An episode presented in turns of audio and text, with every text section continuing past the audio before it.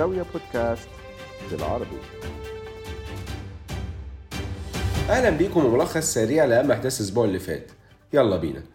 الوضع الاقتصادي في أمريكا ممكن تقول عليه مستقر. يعني معدل البطالة هناك تراجع بشكل طفيف من 3.6% في يونيو ل 3.5% في يوليو مع تراجع أعداد العاطلين عن العمل. ده بالرغم من تباطؤ معدل نمو الوظائف غير الزراعية في نفس الشهر مقارنة بيونيو. بالفعل الاقتصاد الأمريكي أضاف 187 ألف وظيفة جديدة في يوليو مقارنة ب 209 ألف وظيفة جديدة في يونيو. يعني في نمو في الوظائف لكن النمو بس كان أبطأ. ومعه تراجع عدد العاطلين عن العمل في أمريكا من 6 مليون عاطل تقريبا في يونيو ل 5.8 مليون عاطل في يوليو. وفي هذه الأثناء معدل التضخم السنوي في أمريكا ارتفع في يوليو بس بمعدل طفيف من 3% في يونيو ل 3.2% في يوليو واللي يعتبر أقل من ال 3.3% اللي كانت متوقعة لنفس الشهر. لكن كل ده طبعا لسه فوق المستهدف بتاع الاحتياطي الفيدرالي الأمريكي اللي هو 2% طب ده كله في أمريكا. خلونا نرجع لمنطقتنا العربية ونلف لفة سريعة كده على بعض الدول اللي أصدرت مؤخرا بيانات التضخم لشهر يوليو. نبتدي من الأردن. اللي معدل التضخم السنوي هناك ارتفع ل 0.9% في يوليو نتيجة ارتفاع وتيرة زيادة الأسعار في قطاعات مختلفة زي التبغ والسجائر والألبان ومنتجاتها.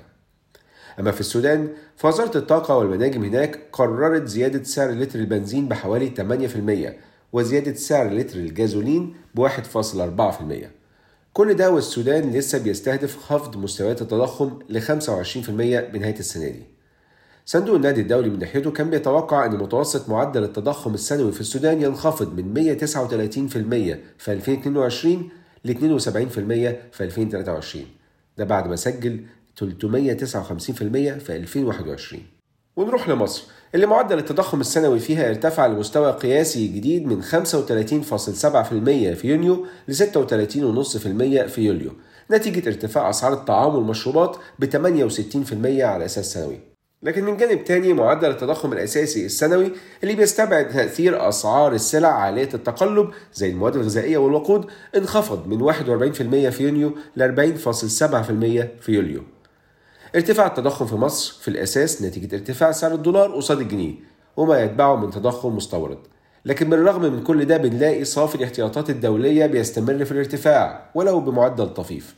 من 34.8 مليار دولار في يونيو ل 34.9 مليار دولار في يوليو وده على مستوى شهري ليه من بداية السنة.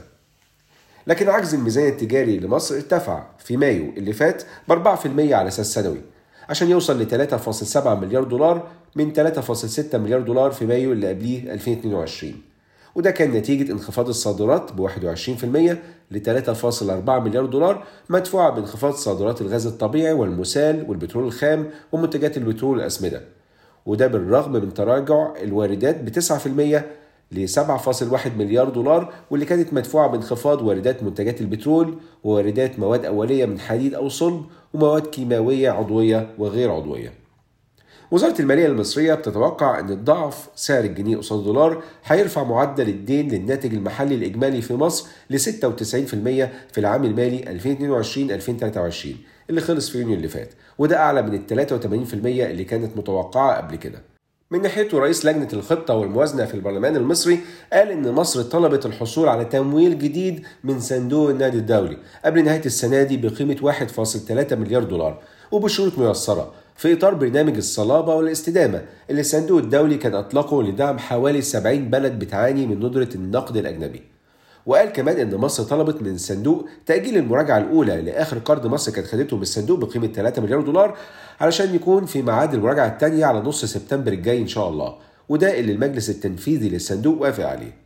حسب كلامه مصر المفروض تحصل على 700 مليون دولار. هي الشريحتين الثانية والثالثه من القرض اللي ب 3 مليار دولار. وقال كمان إن خفض قيمة الجنيه حاليا هيكون صعب جدا على المواطنين المصريين وعلشان كده الحكومة اتفقت مع صندوق النقد الدولي على تأخير أي خفض جديد لقيمة العملة لحد ما يكون في حصيلة عملة أجنبية متوفرة في السوق. مصر عليها تسدد ديون بحوالي 7.3 مليار دولار من هنا لنهاية السنة دي ده حسب كلام رئيس لجنة الخطة والموازنة. ومع كل اللي بيحصل ده مصر وقعت مذكرة تفاهم علشان تنشئ مركز مالي دولي في العاصمة الإدارية الجديدة هيكون اسمه مركز القاهرة المالي الدولي يعني ممكن نقول CIFC على غرار DIFC اللي في الإمارات. والهدف زيادة تدفق الاستثمار الأجنبي المباشر من خلال تهيئة الظروف والفرص. أو بمناسبة دبي الناتج المحلي الإجمالي لدبي حقق نمو 2.8% في الربع الأول 2023 ل 30 مليار دولار بفضل قطاعات مختلفة زي النقل والقطاع المالي وتجارة الجملة والتجزئة وخدمات الإقامة والطعام والأنشطة العقارية والصناعات التحويلية. ونروح لقطر. اللي أداء القطاع الخاص غير النفطي فيها اتحسن في يوليو الوقت اللي تراجع فيه المؤشر في السعودية والإمارات زي ما قلنا الأسبوع اللي فات. أما صافي الاحتياطات الدولية لمصرف قطر المركزي فارتفع ب 14% على سد سنوي في يوليو عشان يوصل ل 66 مليار دولار. من ناحيتها منظمة أوبك المصدرة للنفط ثبتت توقعاتها لنمو الطلب على النفط عند 2.44 مليون برميل يوميا السنة دي و2.4 مليون برميل يوميا السنة الجاية. لكنها رفعت من توقعات النمو الاقتصادي العالمي لسنة 2023 من 2.6% ل 2.7% ولسنة 2024 من 2.5% ل 2.6% قرارات الخفض الطوعي من جانب أوبك بلس شكلها جابت نتيجة مع ارتفاع سعر خام برنت ب 14% من آخر يونيو اللي فات لحد دلوقتي. ونروح للسياسة شوية.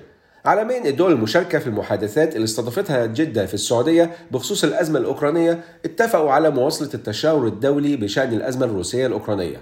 المحادثات كانت ابتدت السبت بمشاركة مستشاري الأمن الوطني وممثلي أكثر من 40 دولة ومنظمة دولية من بينها الولايات المتحدة والصين ودول عربية. لكن روسيا ما شاركتش في المحادثات.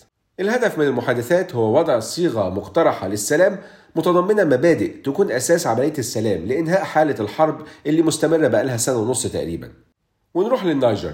وبعد أكثر من أسبوعين على الانقلاب العسكري اللي عزل محمد بازوم رئيس البلاد المنتخب في 2021 المجلس العسكري هناك أعلن عن حكومة جديدة وتعيين 21 وزير.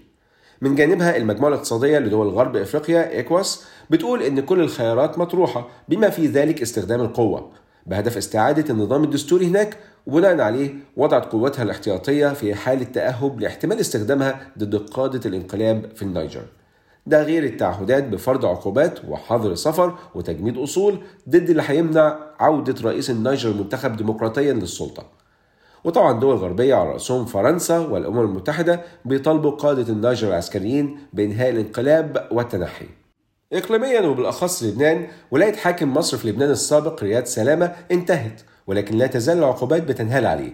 الأول كانت من فرنسا وألمانيا بخصوص شبهات اختلاس وغسل أموال وفساد ومؤخرا من الولايات المتحدة كندا وبريطانيا.